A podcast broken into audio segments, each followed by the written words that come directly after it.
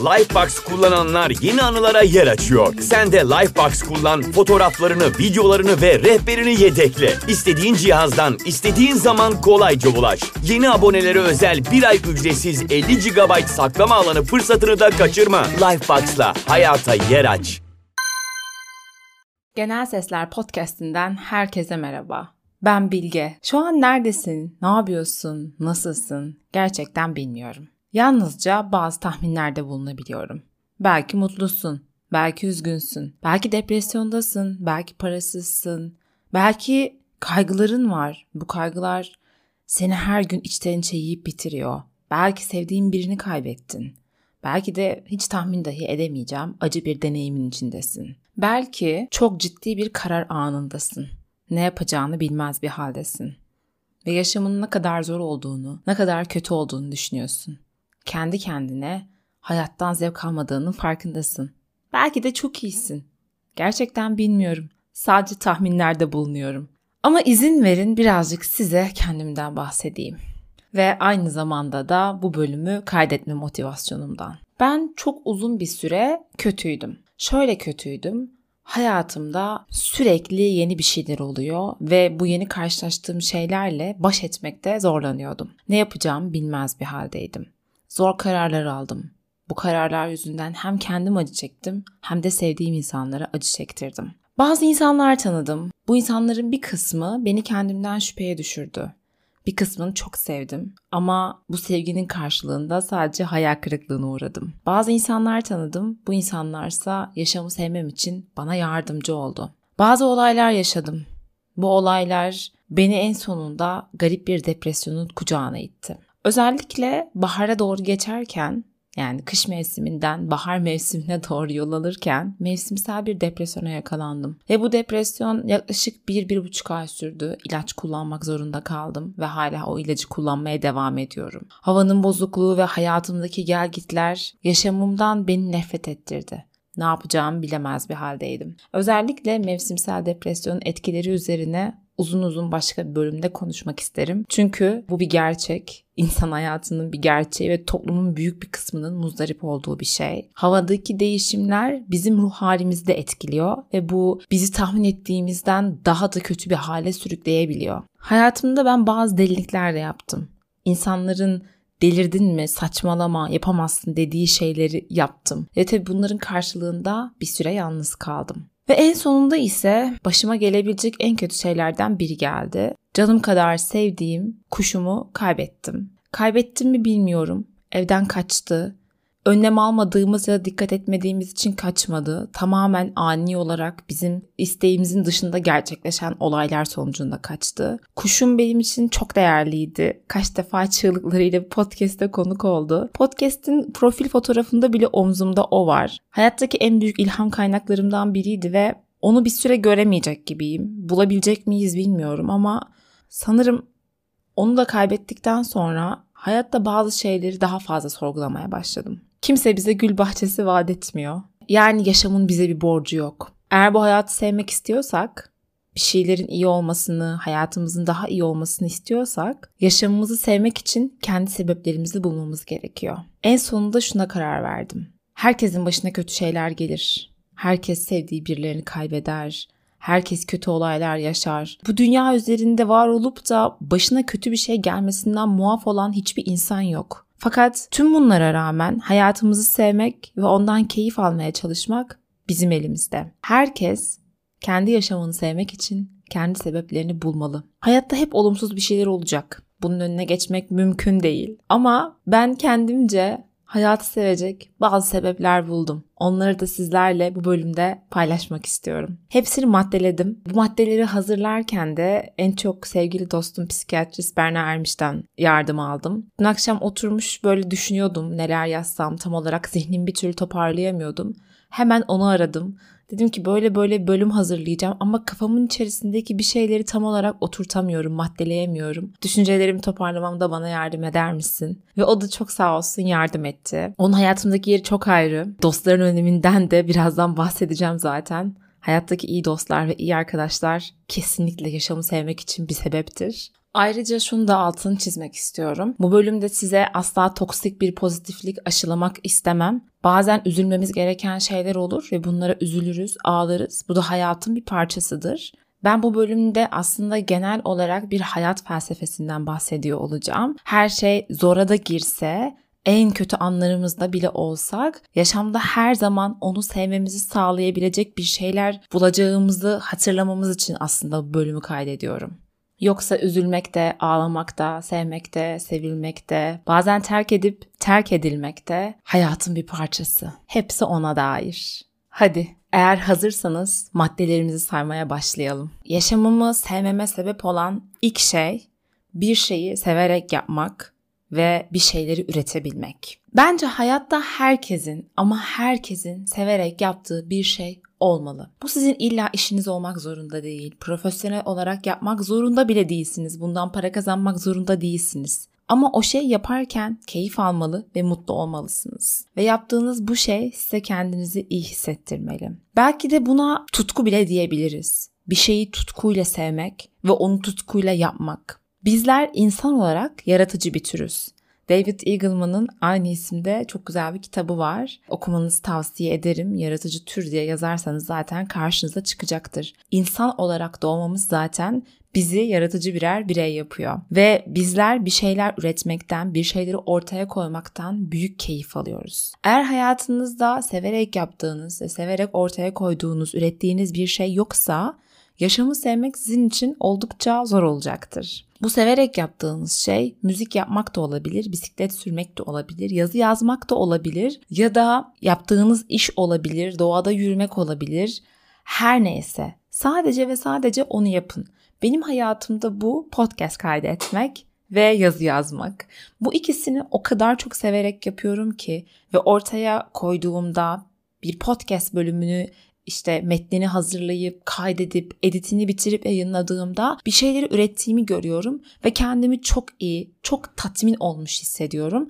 Oysa henüz bu podcastler üzerinden herhangi bir para kazanmıyorum. Sadece duygusal olarak, manevi olarak iyi hissediyorum ve bir doyum yaşıyorum. Ve inanın bu hissettiğim doyum para kazandığım işlerden çok daha yüksek bir doyum. Oysa başka işler de yapıyorum ve onları yapmanın karşılığında banka hesabıma belli miktarda para giriyor. Ve parayla hayatımı idame ettiriyorum. Dışarı çıkıyorum, kedime bakıyorum. Aslında bakıldığında onlardan daha çok doyum almam gerekmez mi? Sonuçta maddi bir karşılık görüyorum. Ama hayır bu podcastler bana çok daha fazlasını veriyor henüz para vermiyor olmasına rağmen. O yüzden hayatta size böyle hissettirecek, yaparken akışa girebileceğiniz ya da akışa giremeseniz bile bitirdiğinizde bir duyum hissettiğiniz bir şey bulun. Bu bir bisiklet tamiri dahi olabilir, bir çömlek yapmak olabilir. Dediğim gibi resim çizmek olabilir. Aklınıza her ne geliyorsa onu bulun ve yapmaya başlayın. Eğer bulamıyorsanız, aklınıza herhangi bir şey gelmiyorsa da benim tavsiyem şu olur deneyin. Farklı farklı şeyleri deneyin. Gidin bir atölyeye katılın, bir yürüyüş grubuna katılın, bir yazı atölyesi olabilir, bir okuma atölyesine katılabilirsiniz. Hatta bizim kitap kulübümüze katılabilirsiniz. Kitap kulübümüzün linki her zamanki gibi açıklamalarda mevcut. Ve bu şekilde deneyerek yeni bir şeyleri sevdiğiniz şeyi bulma ihtimalinizi arttırabilirsiniz. Onu bulduğunuzda da ona tutunun. Ve inanın hayatınızı daha fazla sevmeye başladığınızı, daha duyumlu, daha mutlu ve keyifli bir insan olduğunuzu göreceksiniz. İkinci maddemiz mutlaka yakın bir dosta sahip olmak. Yakın bir bağ kurmak yani. Bakın burada iyi bir sevgiliniz, iyi bir partneriniz, eşiniz olsun demiyorum. İyi bir dostunuz olsun diyorum. Eğer yoksa da o dostu bulmaya çalışın. Henüz şu an hayatınızda olmuyor olması böyle bir kişinin sonsuza kadar da olmayacağı anlamına gelmez. Biz insanlar yakın bağlar kurmaya muhtacız. Buna ihtiyacımız var. Biyolojik olarak benliğimiz, varlığımız bunu istiyor. Bu bir istekten de öte aslında bir ihtiyaç. Önemli olan ama bu yakın dostluğunuzun kötü olmaması yani toksik olmaması. Bu dostun şefkatli bir insan olması. Lütfen buna dikkat edin. Eğer şu an hayatınızda yakın dostunuz olduğunu düşündüğünüz biri varsa ama bu insan size iyi gelmiyorsa, bu insan şefkatli biri değilse, size iyi hissettirmiyorsa, sizi sarıp sarmalamıyorsa, sizi dinlerken yargılıyorsa o insanla olan ilişkinizi yeniden gözden geçirin. Yani yakın bir dosta sahip olmak sadece sözde bir dosta sahip olmak değil. Gerçekten bağ kurabildiğiniz şefkatli, anlayışlı ve iyi kalpli bir dosta sahip olmaktan bahsediyorum. Böyle insanlar hayatta varlar. Böyle birisini bulamayacağınızı düşünüyorsanız kendiniz böyle biri olmaya çalışarak işe başlayın derim. Şefkatli, anlayışlı, iyi biri olmaya çalışın ve yargısızca insanlara bakın. Onları dinleyin ve gerçekten dinleyin. Böyle birini bulacaksınız. Ben de ben de sevdiğim insanları hemen bulmadım. Zaman içerisinde hatta hayatımın son zamanlarında çok çok kıymetli insanlar hayatıma girdi. Siz kendiniz böyle biri oldukça bu tip insanlar da yaşamınıza dahil olmaya başlayacak. Gerçek dostlar, gerçek ilişkiler bu hayattaki bence en anlamlı şeyler. Hiçbir şeyle kıyaslanamazlar. Bir başarı elde ettiğinizde, başınıza iyi bir şey geldiğinde eğer dostunuzu arayıp bunu paylaşamıyorsanız, eğer üzüldüğünüzde birisini arayıp bu üzüntüyü paylaşamıyorsanız, inanın hayatı sevmek her zamankinden çok daha zor olacaktır. Ve yine dediğim gibi eğer öyle biri hayatınızda yoksa olması için çabalayın ve olacaktır da. Bir diğer maddemiz aslında bu ikinci maddeyle çok bağlantılı. Eleştirel ve toksik ilişkilerden uzak durmak. Eğer hayatınızda arkadaşlarınız, dostlarınız olduğunu düşünüyorsanız ama bu insanlar sizi sürekli eleştiriyorlarsa, manipüle ediyorlarsa, toksik bir şekilde bir ilişki, bir bağ geliştiyse aranızda onlardan uzak kalın. Belki bir süre yalnız kalacaksınız ama o insanlardan açılan boşluğa çok daha iyi ve çok daha yeni güzel insanlar girecek. Bana güvenin. Bazen şöyle bir yanılgının içerisine düşebiliyoruz. Hatta bunu bu sabah bir arkadaşıma dedim. Bir insanı kaybettiğimizde bir daha onun gibisini bulamayacağımızı, bir daha asla yakın bir bağ, yakın bir ilişki kuramayacağımızı düşünüyoruz. Çünkü genelde insanlar hayatımızdan çıktığında onların kötü yönlerini değil, iyi yönlerini görmeye eğilimliyiz. Hani bir söz var ya kör olur badem gözlü olur, kel olur sırma saçlı olur diye. Böyle oluyor. Bir ilişki bittiğinde, bir arkadaşlık bittiğinde o insanlarla yaşadığımız iyi şeylere ya da o insanların iyi yönlerini hatırlamaya çok eğilimli oluyoruz. Bu tuzağa düşmeyin. Bir daha onlar gibi birini bulamayacağınız gibi bir yanılgıya düşmeyin. Bu zihnimizin bize oynadığı bir oyun ve bazen ben de bunun içerisine çok fazla çekiliyorum. Hayatta milyonlarca seçenek var. Hatta milyarlarca seçenek var. Düşünün dünyada 8 milyar insan var. Hissedeceğimiz, gerçekten yanlarında iyi hissedeceğimiz şefkatli insanlar da oralarda bir yerlerde. O yüzden toksik ilişkilerinizden vazgeçin. Dördüncüsü, ritmik bir şeyler yapmak. Bunu bana yine sevgili dostum psikiyatrist Berna Ermiş öğretti. Dedi ki bana biz ritmi anne karnında öğreniyoruz. Annenin kalp atışlarıyla, nefes alıp vermesiyle aslında ritmik bir şeylere maruz kalıyoruz. Ritimsel şeyler vazgeçilmez ve sağlıklı yetişkin yönümüzü besleyen bir şey. Yani burada neyi kastediyorum? Daha açıklayıcı olmak gerekirse mesela bir müzik yapmak, yürüyüş yapmak, Lifebox kullananlar yeni anılara yer açıyor. Sen de Lifebox kullan, fotoğraflarını, videolarını ve rehberini yedekle. İstediğin cihazdan, istediğin zaman kolayca ulaş. Yeni abonelere özel bir ay ücretsiz 50 GB saklama alanı fırsatını da kaçırma. Lifebox'la hayata yer aç dans etmek, zor zamanlarınızda ya da kendinizi rahatlatmak için nefes egzersizleri yapmak. Bakın bunlar hep ritimsel şeyler. Yürüyüş yaparken sürekli bir adım atıyoruz. Ritim içerisindeyiz. Bir müzik yaparken bir ritim tutturuyoruz. Dans ederken bir ritim tutturuyoruz. Nefes alıp verirken, bir nefes egzersizi yaparken aynı şekilde ritim tutturuyoruz.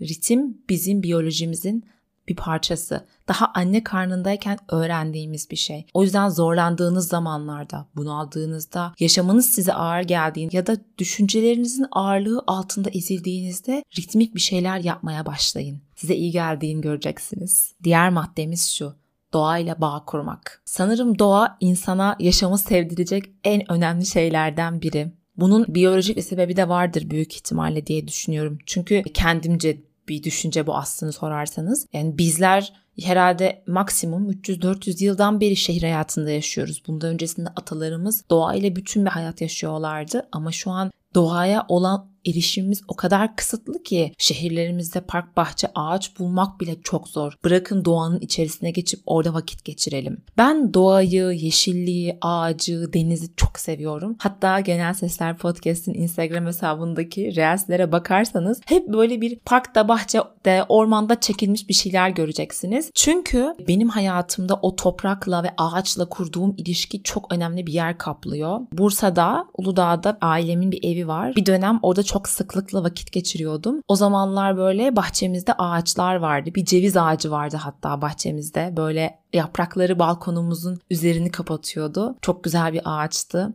Şimdi konuşurken onu ne kadar özlediğimi fark ettim. Gidip ona sarılırdım biliyor musunuz? kocaman bir gövdesi vardı. Şu an onu hatırlamak bile beni biraz duygusallaştırdı. Ona sarılırdım. Dibinde otururdum, dinlenirdim. Arada bir onunla konuşurdum. Belki bana deli diyebilirsiniz. Ama bence hayvanla, ağaçla, doğayla iletişime geçmek mükemmel bir şey. Onlarla bağ kurdukça hayatla olan bağınız da güçleniyor.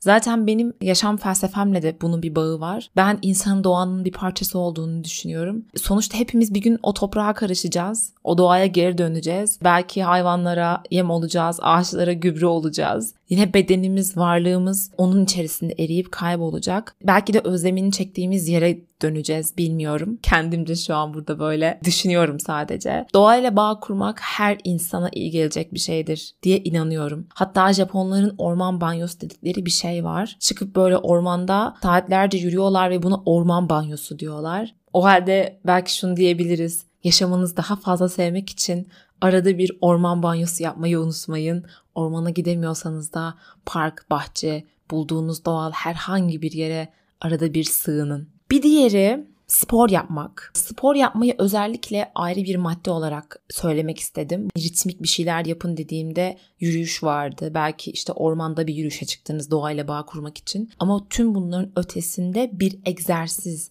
bir spor dalında bir şeyler yapmak çok önemli. Günde sadece yarım saat yapılan sporun insanın zihnine, beynine iyi geldiği, vücuduna iyi geldiği, Alzheimer'ı önlediği, yaşamını uzattığı ve daha mutlu bir insan yaptığına dair tonlarca araştırma var. Hani burada yeniden bunları tekrar etmeyeceğim. Çok kısa bir Google araştırmasıyla bile bunların hepsine ulaşabilirsiniz. O yüzden ne olursa olsun her gün yarım saat veya iki günde bir, bir saat yaptığınız bir spor olsun. Eğer yalnız başınıza kalmayı seviyorsanız yalnız yapacağınız sporları tercih edebilirsiniz. Yani işte yüzmeye gidebilirsiniz ya da koşuya çıkabilirsiniz. Daha sosyal biriyseniz pilates gibi ya da işte yoga gibi grupça yapılan bir derse üye olabilirsiniz. Ama düzenli olarak spor yapmanın da insana hayatı sevdirdiğini düşünüyorum. Kız kardeşim ve ben spor yapmayı çok severiz. Bir dönem bundan iki sene önce falan kız kardeşim bayağı kötü bir zamandan geçiyordu. Sağlığıyla ilgili bir problemi vardı. Bir gün baktım böyle ağlaya ağlaya spor yapıyor. Dedim hani yapma istersen hani ağlıyorsun üzgünsün geç yatağa yat uyu falan. Bana dedi ki hayır şu an hayata beni bağlayan tek şey bu. Beni hayatta mutlu eden ve bir şeyleri başarıyormuşum gibi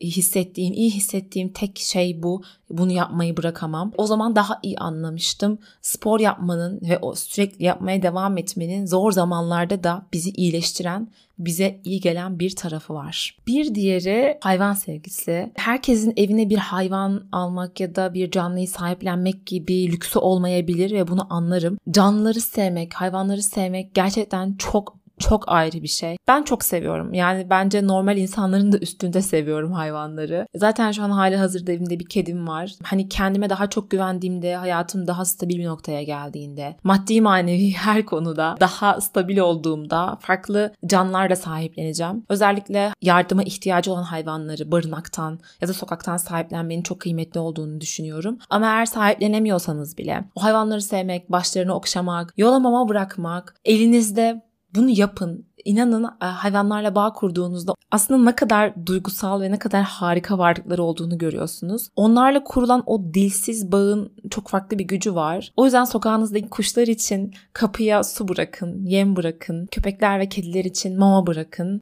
Çok daha iyi hissettiğinizi ve çok daha mutlu olduğunuzu göreceksiniz. Benim şimdi burada bile gözlerim yaşardı. Nedenini bilmiyorum. Şu an hayvanlarla ilgili çok hassasım. Belki de ondan olabilir. Kusura bakmayın. Hatta böyle eğer sokağınızda kuşlar için su, yem bırakırsanız ya da mama bırakırsanız kedi ve köpeklere bana da fotoğrafını atın. Böyle şeyleri görmek beni çok mutlu ediyor. İyiliğin yayıldığına şahit olmayı çok isterim. Bir diğer maddemiz henüz keşfetmediğimiz şeyleri düşünmek. Bazen hayatta bizi tutacak hiçbir şey kalmayabiliyor. Dibi gördüğümüzü düşünüyoruz. Belki de mutsuzluğumuzun en derin yerinde olduğumuzu düşünüyoruz. Ne yapacağımızı bilmiyoruz. Böyle zamanlarda benim yardımıma bu düşünce yetişir. Henüz keşfetmediğim onca şey var. Okumadığım yüz binlerce kitap var. Tanımadığım bir sürü insan var. İzlemediğim filmler ve diziler, henüz görme şansına sahip olmadığım sanat eserleri, ziyaret etmediğim bir sürü doğa harikası, mimari harikaları var. Gitmediğim onca yer, tanımadığım onca insan, sahip olmadığım onca bilgi. Bunların bir kısmını kısıtlı yaşamım içerisinde keşfedebilirim. Onları tanıyabilirim ve onlarla karşılaştığımda nasıl hisler yaşayacağımı dahi henüz bilmiyorum. Belki şu an çok kötü olsam bile keşfetmediğim onca şeyi düşünmek içimi yeniden bir heyecan kaplatıyor. Yeniden kıpır kıpır oluyorum. Hayata dönmek istiyorum. Bazen kalbimiz çok kırılıyor ama o zamanlarda bile yeniden sevme ihtimalini düşünüyorum. Bilmiyorum belki de ben optimistik bir insanım. Dediğim gibi toksik pozitiflikten olabildiğince uzak kalmaya çalışarak bu maddeleri kaydediyorum.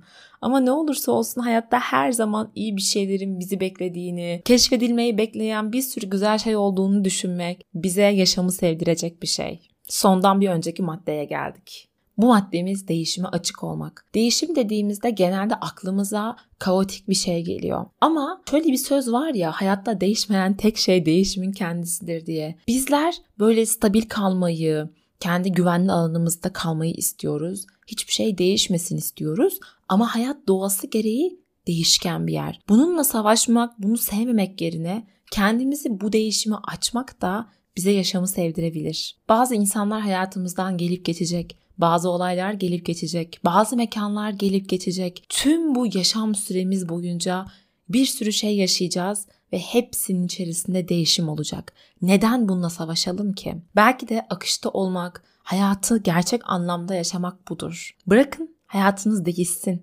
Bırakın çevrenizdeki insanlar değişsin. Bırakın hepsini. Uğraşmayın. Bunun için çabalamayın, direnmeyin. Onun yerine sakince tüm bunların sizin hayatınıza yeni neler katacağını gözlemleyin. Değişime açık olun. Bir önceki maddeye sondan bir önceki dedim ama yanlış demişim kusura bakmayın. Sondan bir önceki maddemiz bu. Bulunduğumuz yerden farklı bir yer görmek ve ara ara konfor alanımızı terk etmek. Rutinleri çok seviyorum. Rutinlerimi, hayatımın akışını. Benim de böyle aslında ritmik bir yaşantım var işte. Belli bir saatinde kalkıyorum günün. İşte aynı kahve içiyorum, kedimi seviyorum, kitap okuyorum, sonra bilgisayarın başına gidip çalışıyorum. Ama arada bir bu rutini terk etmek, konfor alanımızın dışına çıkmak, yeni yerler görmek, yeni yerleri keşfetmek bize çok iyi geliyor. İnanın bunu geçen şeyde deneyimledim. Böyle bir süreden beri hiç şehir dışına bile çıkmamıştım. Sadece kendi hayatım, kendi evin içerisinde yaşayıp gidiyordum. Dedim ki bir İstanbul turu yapayım. Gittim iki gün İstanbul'da kaldım ve biraz hatta kendimi zorladım yani İstanbul'a gitmek için. Orada bayağıdır görmediğim arkadaşlarım vardı. Onları gördüm. Birazcık tek başıma gezdim, tozdum falan. Ve yeniden evime döndüğümde bir şey fark ettim. Daha iyi hissediyordum. Çok garip geldi. Yani daha iyi hissediyordum, daha mutluydum, daha enerjiktim. Bir şeyleri yapma hevesim daha fazlaydı. Arada bir bulunduğumuz yeri terk etmenin ve farklı yerleri görmeye çalışmanın bize ilham verdiğini, üretkenliğimizi arttırdığını, hatta umudumuzu, sevincimizi arttırdığını düşünüyorum. Ara ara bunu yapmayı da ihmal etmemek gerekiyor. Son madde ise benim için belki de en önemlisi kendimi kabullenmek. Yani kendinizi kabullenin. Şöyle bazı şeyler bize iyi gelir, bazı şeyler kötü gelir. Biz sadece biziz, kendimize has bir varlığız. Bazı özelliklerimiz vardır, diğerlerine tuhaf gelir ama bu özellikler bizim bir parçamızdır. Tüm bunları kabullenmek ve kendi doğamıza uygun yaşamak aslında yaşamımızı bize sevdirecek en önemli maddelerden bir diye düşünüyorum. Mesela ben kendimle ilgili kabullendiğim birkaç şeyden örnek vermek istiyorum. Bunlardan ilki modern zamanın akışı, hayatın hızı ve insanların eğlence anlayışıyla bir türlü mutlu olamıyorum ve eğlenemiyorum. Kendimi bazı şeyler için çok zorladım ama yapamadığımı fark ettim. O halde toplumun ya da şu an içerisinde bulunduğum çevrenin güzel olduğunu ve onları mutlu ettiğini, eğlendirdiğini iddia ettiği şeylerle eğlenmek zorunda değilim dedim kendi kendime. Onlar bununla mutlu oluyor diye ben de bununla mutlu olmak zorunda değilim. Benim eğlence anlayışım, mutluluk anlayışım farklı olabilir ve buna saygı duymak zorundayım. Bir diğer kendimle ilgili kabullendiğim şey biraz inatçı ve dik başlı olmam. Şöyle, kimse bana bir şey yap dedi diye yapamıyorum. Belki bu ufak bir çocuğun inadına dahi benziyor olabilir. Sevdiğim insanlar bu annem babam da olsa, arkadaşım da olsa veya partnerim de olsa bir şeyi bana yapma dediğinde onu illa yapasım geliyor. Diyorum ki ne demek bana sen böyle bir şey diyemezsin. Sen bir şeyi bana yapma dedin diye ben yapmayacak değilim. Tam aksine buna daha da sinirleniyorum. Eskiden bu parçam bana çok çocuksu geliyordu. Ama artık onu da kabullendim. Kendi kendime hatta bunu yaptığımda gülüyorum. Beni tanıyan insanlar da benim bu tutumumu zaten biliyorlar ve ona göre bana davranıyorlar. Bir diğeri dikkat eksikliği ve hiperaktivite bozukluğumu kabullenmek oldu. ADHD'nin getirdiği bazı iyi ve kötü şeyler var. Bunlardan beni en zorlayanı işleri sürekli son ana bırakmak. Bir türlü planlarıma uyamıyorum. Bir türlü yaptığım takvimlere uyamıyorum ve her seferinde işleri son dakikada hallediyorum. Ama şunu fark ettim. İşleri son dakikada gayet iyi bir şekilde hallediyorum. İşte bu da benim dedim en sonunda. Yapacak bir şey yok. En azından işlerini halledebiliyorsun. Belki çok fazla ertelesen bir türlü başına oturamasan bile oturduğunda çok hızlı bir şekilde e, onu bitiriyorsun ve ortaya genelde iyi bir şeyler koyuyorsun. O halde artık bu yüzden kendinden nefret etme ve kendini kabullen dedim. İşlerimi de artık bu şekilde hallediyorum. Çok da mutluyum. Sakın siz benim gibi son dakikaya bırakmayın. Ama dediğim gibi bu bana has bir özellik. Bana ait bir özellik ve genelde bende işe yarıyor ve bu yüzden bu parçamla savaşmaktan artık vazgeçtim. Bir diğeri ise yine bu ADHD ile alakalı 26 yaşında olmama rağmen bir çocuk gibi ortalarda zıplamam, bir türlü elime koluma hakim olamamam, sürekli yola atlamam, bir türlü sakin kalamamam. Hatta bazen böyle arkadaşlarımı dövdüğüm oluyor istemeyerek. Elim kolum falan bir yerlerine çarpıyor. Bunu da kabullendim. Yani ben belki seke seke yürüyorumdur. Belki ben çok hareketli bir insanımdır ve bununla ilgili yapacak hiçbir şey yoktur. Dedim ki sen de böylesin. Bundan artık utanmıyorum. Neşeli bir insan olmaktan, kıpır kıpır olmaktan utanmıyorum. Ben buyum diyorum sadece. En son burada paylaşmak istediğim ve kabullenirken bayağı bir zorluk çektiğim özelliğimse çok düşünmek. Gerçekten çok düşünüyorum. Sürekli yürüyüş yapıyorum, bir şeyler yazıyorum. Evde yatarken düşünüyorum, kalkarken düşünüyorum. Genelde insanlar bunu iyi bir şey olarak görmeye eğilimli olabiliyorlar ama inanın çok zorlayıcı bir şey ve bu durumla barış ilan etmek, benim böyle sürekli düşünen bir varlık olduğumu kabullenmem kolay olmadı. Fakat sonrasında şunu fark ettim. Ben üretimlerimin çoğunu bu düşünce süreçlerine borçluyum. Kendi kendime kalıp bir şeyleri düşünmesem, bir şeyleri gözlemleyip sürekli bununla ilgili çıkarımlarda bulunmaya çalışmasam herhalde e, bir podcast kaydedemezdim ya, ya da içgörülerimi ara ara paylaştığım bir Instagram sayfam falan olmazdı. Tüm bunlar aslında bana ait olan tüm bu özellikler hayatımı şekillendiriyor, yaptığım işleri şekillendiriyor, çevremi şekillendiriyor ve beni ben yapıyor. Bazı insanlara göre itici de gelse, bazen beni zorlasa da bana ait olan şeyleri kabullenmek hayatımı daha da sevmeme yardımcı oldu diyebilirim. O yüzden size tavsiyem başkalarına çok da iyi gelmeyen, bazen sizi zorlayan yönlerinizi de kabullenin. Kendinizle çok fazla savaşmayın. Tabii ki de kötü olan taraflarınızı değiştirmeniz, daha iyi bir versiyonunuza çıkmak için çabalamanız gerekir. Ama bazı şeyleri de kabullenmek lazım. Çok da fazla savaşıp kendi kendinizi yıpratmamak gerekiyor diye düşünüyorum. Bunlar benim yaşamımı sevmeme sebep olan maddelerdi. Umarım size de yardımcı olacak bir şeyler çıkmıştır. Ve şunu çok merak ediyorum. Size yaşamı sevdiren sebepler, yaşamı sevdiren şeyler neler? Lütfen bunları benimle paylaşın. Kendi hikayenizde paylaşıp beni etiketleyebilirsiniz direkt bana Instagram'dan veya mail olarak yazabilirsiniz. Her birine dönemesem bile mesajlarım ve maillerin neredeyse hepsini görüyorum ve okuyorum. Eğer podcast'i beğendiyseniz sevdiklerinizle paylaşırsanız çok mutlu olurum. Genelde bunları demiyorum ama Spotify'dan abone olabilirsiniz ya da Apple Podcast üzerinden yıldız falan verebilirsiniz. 5 yıldız verirseniz mutlu olurum. Bugünlük aslında söyleyeceklerim bu kadar. Hayat ne kadar zor olsa bile biz onun içerisinde olabildiğince olabildiğince iyilik halimizi koruyabiliriz. İnanın dağılmak, mahvolmak, her şeyden nefret etmek bizi daha da kötü bir hale getiriyor. Ama onun yerine olduğumuz hali kabullenip yine de ne olursa olsun keyif alabileceğimizi, yaşamı bir şekilde sevebileceğimizi bilmek o zor anların da içerisinden daha rahat ve daha az zarar alarak çıkmamıza yardımcı oluyor diye düşünüyorum. Bu bölümü Nazım Hikmet'in çok sevdiğim bir şiirinden birkaç dizeyi okuyarak bitirmek istiyorum. Şöyle diyor, yaşamak şakaya gelmez, büyük bir ciddiyetle yaşayacaksın. Bir sincap gibi mesela. Yani yaşamanın dışında ve ötesinde hiçbir şey beklemeden. Yani bütün işin gücün yaşamak olacak. Kendinize çok iyi bakın. Bir dahaki bölümde görüşmek üzere. Hoşçakalın. Lifebox kullananlar yeni anılara yer açıyor. Sen de Lifebox kullan, fotoğraflarını, videolarını ve rehberini yedekle. İstediğin cihazdan, istediğin zaman kolayca ulaş. Yeni abonelere özel bir ay ücretsiz 50 GB saklama alanı fırsatını da kaçırma. Lifebox'la hayata yer aç.